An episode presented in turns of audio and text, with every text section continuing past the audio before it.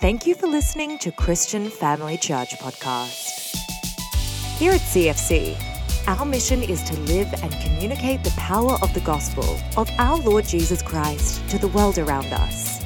From wherever you're listening, we hope you'll be encouraged by this week's message.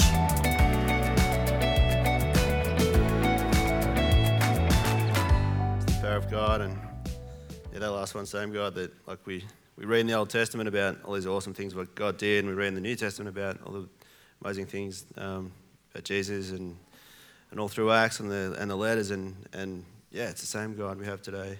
Amen. Yeah, so good.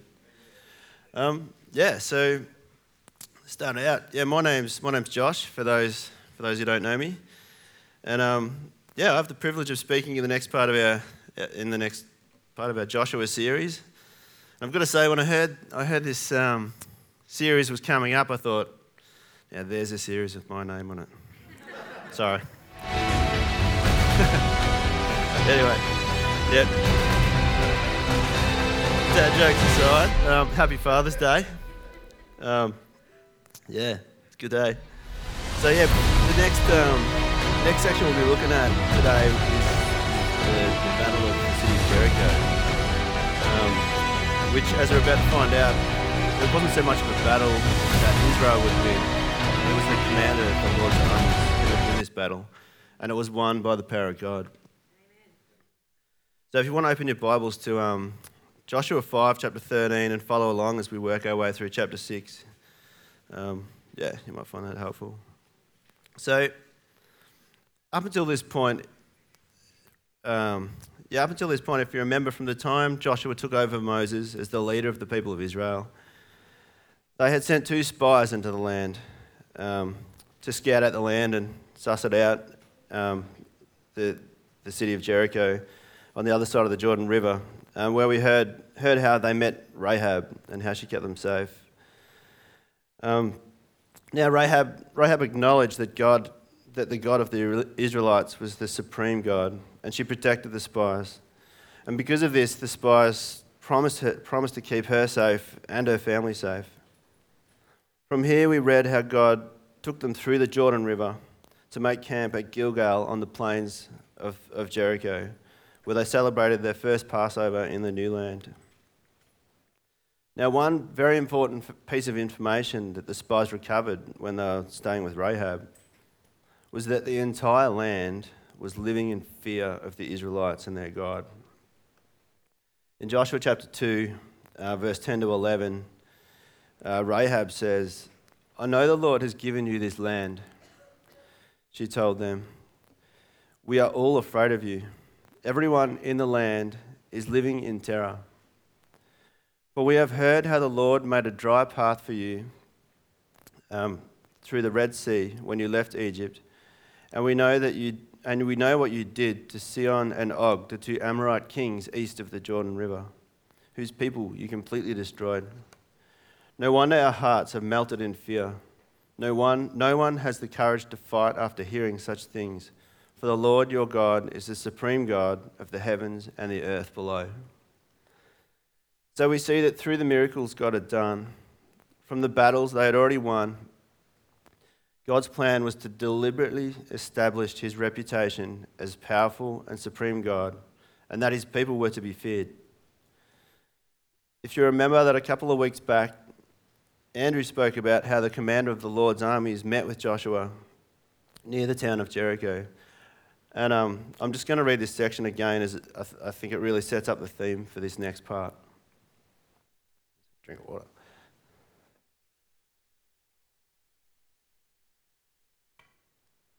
So, yeah, Joshua chapter 5, verse 13. When Joshua was near the town of Jericho, he looked up and saw a man standing in front of him with a sword in hand. Joshua went up to him and demanded, Are you friend or foe? Neither one, he replied. I am the commander of the Lord's army. At this, Joshua fell with his face to the ground in reverence. I am at your command, Joshua said. What do you want your servant to do?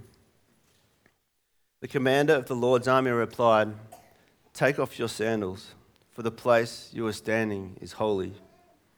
And Joshua did, as he was told. Now, reading this, we're like, hang on, that's exactly what God asked Moses to do when he was speaking to him um, in the burning bush, right?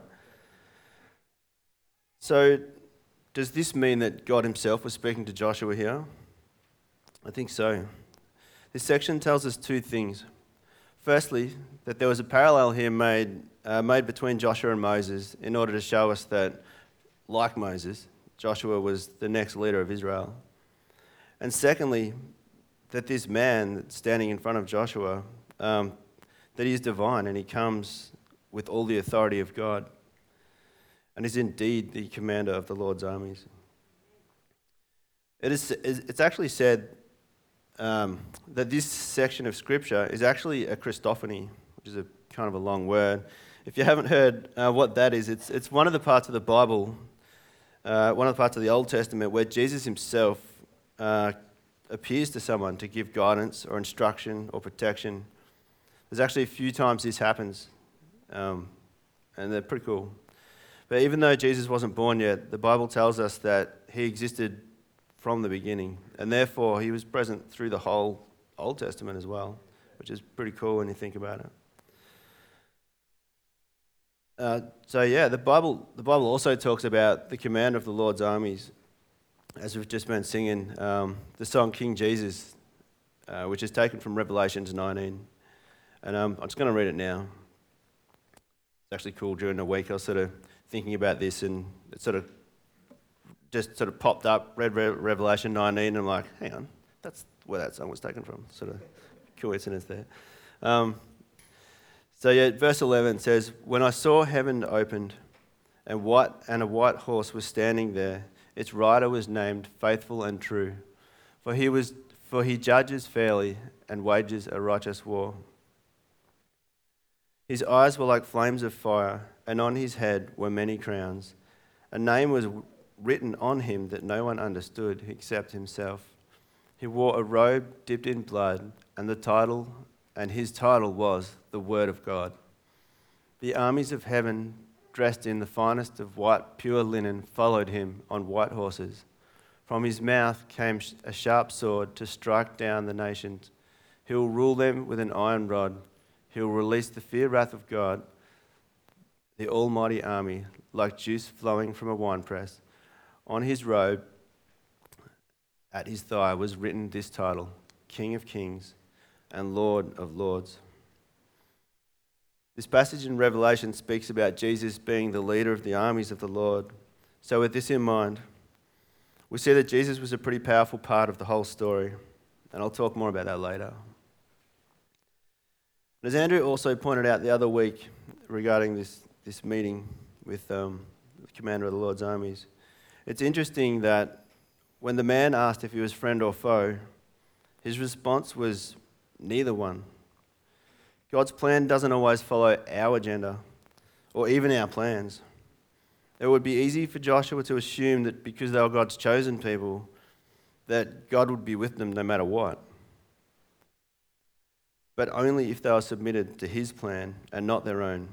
And there's a real lesson for us for us here too we can't just assume that because we're Christians, we're just automatically walking in God's blessing.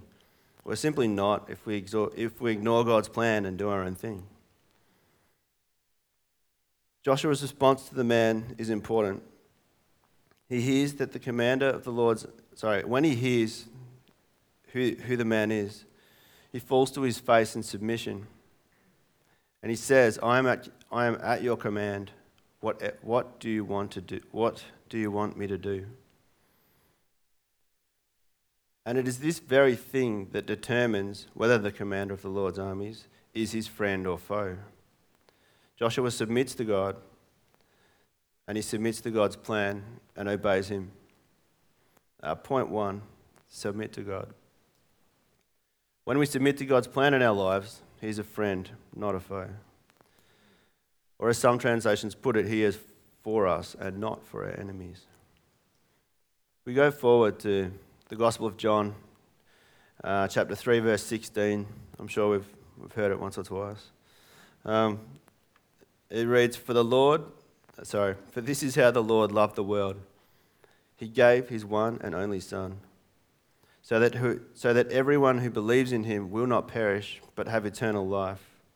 God sent his Son into the world not to judge the world, but to save the world through him. There's no judgment against anyone who believes in him, but anyone who does not believe in him has already been judged for not believing in God's one and only Son. We know the first part of this passage, but we often leave out the second. I want to be on the command, I want to be on the side of the commander of the Lord's armies when the time comes. And back to um, yeah. So back to uh, Joshua chapter 6. It starts with um, just reconfirming what we read earlier about the, um, the people being afraid, um, the people being afraid of God's, um, God's people and of God. And it reads So now the gates of Jericho were tightly shut because the people were afraid of the Israelites. No one was allowed out or in. So there it is again. The people of Jericho were terrified. God had established his reputation in the land preceding the Israelites. And this was all part of his plan, as we'll soon see. We read on in verse 2. But the Lord said to Joshua, I've given you Jericho, its king, and all of its warriors. You and your fighting men should march around the town once a day for six days. Seven priests will walk ahead of the ark, each carrying a ram's horn. On the seventh day, you are to march around the town seven days with the, ple- with the priests blowing the horn. When, the horns. When you hear the priests give one long blast on the ram's horns, have all the people shout as loud as they can. Then the walls of the town will collapse, and the people can charge straight into the town. It's funny actually reading, reading this story, and I'm trying to imagine it. And I was um, the, the, the Rams. I don't know if you've ever looked up. Like they're, they're called shofar. Have you ever have a look on YouTube? They're the most awesome sounding thing. It's kind of like a trumpet, but raw and oh, they're great. I can just imagine like yeah. Anyway, um, so, yeah, so Joshua submitted to God's plan and he simply obeyed. The point two, we need to obey. Sometimes God asks us to do things that don't make sense to us. But our obedience is so important. From a military perspective, it didn't make sense to simply march around the city in order to conquer it. But God sees things from a completely different perspective. Um, in Isaiah chapter 55, verse 8, it reads, um, My thoughts are nothing like your thoughts, says the Lord, and my ways are far beyond anything you can imagine. For as just as the heavens are higher than the earth, so my ways are higher than your ways, and my thoughts are higher than your thoughts. See, God's plan left no doubt as to whose strength won this battle. It was the power of God, not the Israelites. Throughout the Bible, there are so many stories where God leads his people through situations that are they're completely impossible without God. He actually puts them in these situations. He does this to show that it's by his power that the battles are won and the miracles happen, and not by their own strength. The Israelites had been, they'd been freed from slavery, um, led through the parting of the Red Sea, kept alive by food sent from heaven, not just alive, but alive and well food sent by heaven for 40 years in the wilderness. And by God's hand, they, they defeated some pretty formidable enemies. And just and then, just as God had promised, He led them into the promised land. And even then, it wasn't just handed to them. They had to submit to God's plan and obey Him in order to see Him win their battles. Everything they accomplished was in God's strength and not in their own. God led the Israelites to this very place. He placed them in front of the city. The, the city walls they faced, they were no accident. It was always God's plan to bring them here so that He could reveal His power and show them that it's His power, it's in His power that they could take the promised land. Sometimes, uh, sometimes when we are following God's plan for our lives, like the Israelites, we come across these fortified cities, so to speak. And like the Israelites, God often asks us to do things that are completely outside of our abilities just so that we can see His power work. Read on um, in Joshua chapter 6, verse 8. After Joshua spoke to the people, the seven priests with ram's horns started marching in the presence of the Lord. There's a key line right there. Blowing the horns as they marched. And the ark of the Lord's covenant followed behind them. Some of the armed men marched in front of the priests with the horns, and some behind the ark, with the priests continuously blowing the horns. Do not shout, do not even talk, Joshua commanded. Not a single word from any of you until I tell you to shout. Then shout. On the second day, they marched again around the town once, and then they returned to the camp. They followed this pattern for six days.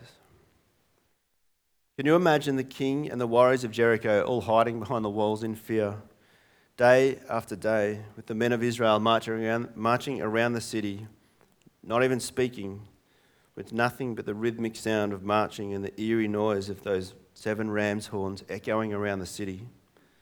What a, what a psych out this would have been for the armies of Jericho, hey? Like, but this was God's plan. God made sure the armies of Jericho wouldn't even dare fight back against God, um, against the God of the Israelites. Um, verse 15 On the seventh day, the Israelites got up at dawn and marched around the city as they had done before. But this time they went around the town seven times. The seventh time around, as the priests sounded the long blast on their horns, Joshua commanded the people to shout, For the Lord has given you this town. Jericho and in it must be completely destroyed as an offering to the Lord. Only Rahab the prostitute and others in her house will be spared, for she protected the spies. Point three God is faithful, He stays true to His word. Not does God only stay true to His word and give them victory over Jericho, but He's also faithful to the promise that the spies made to Rahab. I love it how at the end of this chapter, we read how God was faithful to Rahab and her family. And even though her home and city were completely destroyed, God protected her and kept her safe. And he kept the oath the spies made to save her. And as we know, uh, she, she married an Israelite man and became part of the lineage of Christ. And yeah, so what she had was made better. How God sees our heart, sorry, how good is it good is it that God sees our heart and is faithful to his promises. Verse 20, it says, The people heard, sorry, when the people heard the sound of the ram's horns, they shouted as loud as they could. Suddenly, the walls of Jericho collapsed, and the Israelites charged straight into the town and they captured it. So on the seventh day with a shout, and no doubt the earth shook as the walls collapsed. It would have been terrifying. God displayed his power. Joshua met the command of the Lord's armies just before this. So we see that the battle was not won by human fighting skill, but by the Lord's army. When we submit to God and obey Him, we will see His power at work. When we realize that there's nothing we can do, that we can do, and that it's only in His strength that we can serve Him, then we will see His power. This is really the key take home point from this, from this section, from this passage. That it's, that it's by, the power, by God's power that His plans unfold and take place, and not by our own strength. But as we know, sometimes God's plan doesn't necessarily look like we thought it would. It's often not, not as simple as it sounds, is it? like how God instructed the Israelites to march around the city for seven days before they saw victory. Sometimes we find ourselves in a situation that leaves us wondering, like, what on earth God's doing. In this story, God requires them to obey and promises a victory. But then there's other characters of the Bible that obey God and everything seems to go wrong. But God still has a plan and He uses these times for His purpose. I look at Joseph, who we heard about last week. He was sold by his brothers, betrayed by his boss's wife, ended up in prison. But God saw a bigger picture and used his situation to save Joseph's family. I've, ex- I've experienced many times where I've submitted to God and I've seen His power and felt His presence, and it's been amazing. And there's been times where I've really pressed into God, but things haven't turned out like I'd hoped either. Like quite a while ago, there was a time in my life um, where I struggled to shake an addiction. I felt God say to me, This is not for you. And when I obeyed Him and gave it to Him, I felt the most powerful presence of God in my life. It was awesome. I prayed almost constantly, praying in tongues whenever I was alone. I listened to worship music whenever I could. And I just wanted to live in that constant place of worship. And I just want to say, like, if you're struggling with drugs or alcohol like I was, or, or any addiction or strongholds over your life, just never underestimate the power of worship. Like, just lifting God up putting him in his rightful place and just praising him like, yeah, it's, it's so powerful. It's good. Um, yeah, I have no, no idea how many times in that, in that time that I recited Galatians 2.20 in those early days. Um, look it up. It's good. Every time I felt like I was going back there, I would quote it. Um, it was such an amazing season. Like, it was just still blows me away to think about it. Um, like, I just spent months constantly overwhelmed by the joy of God, by the joy God had given me. Um, even my wife Rach at the time commented that God had changed me so much that she hardly recognised me anymore, but in a good way. I'd submitted to God's plan and obeyed Him, which, which took sacrifice. And although it was a choice, it was Him who enabled me to do it. Um, yeah. And I absolutely saw and experienced the power of God in that time. It was, yeah, it was good. But then, like on the flip side, there were other times in my life where I didn't see any dramatic victory. And they were hard times. Um, but yeah, I know God was with me in these times too. A few years ago, I went through a time where I got really struggled with my mental health, I guess you could say. Um, I pressed into God, but but yeah, just sort of felt stuck there. Um, I remember God. I remember God leading me to spend time with Him, and spend time in His Word in particular. I read a lot of Scripture in that time, like a real lot. um, yeah, I read as an act of worship, and I've got to say that it was a thing that got me through. And even though, sorry, even though it was such a different scenario to the first story, I see God used it. And even though at the time I couldn't see an end to it. It showed me that God can still speak to me and use me in the hard times too. I read the whole Bible that year. It was good. It was such an awesome blessing. And while I never saw a dramatic victory, it was part of my journey, um, and it was part of that shaped me to be the person I am today. So, the important question in all this is how do we submit to God and obey. Truth is, in Christ, with, sorry, truth is, without Christ, we can't.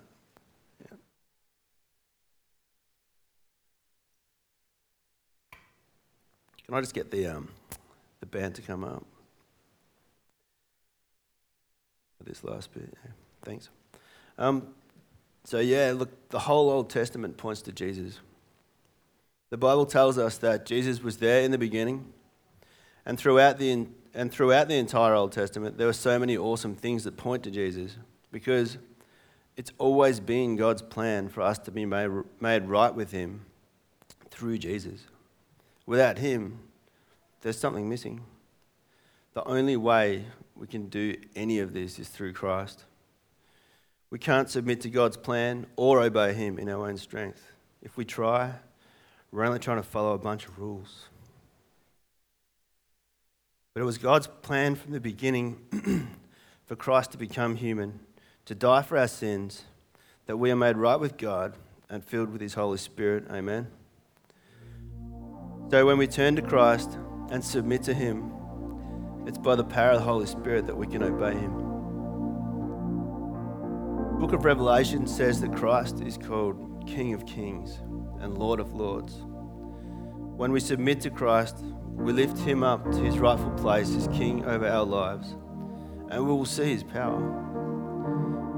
It's such an amazing thing to belong to him, to him. We just need to bow down to him as Joshua did, bowing down before the commander of the Lord's armies. And when we believe in him, he forgives us. He makes us clean so that his Holy Spirit can be in us.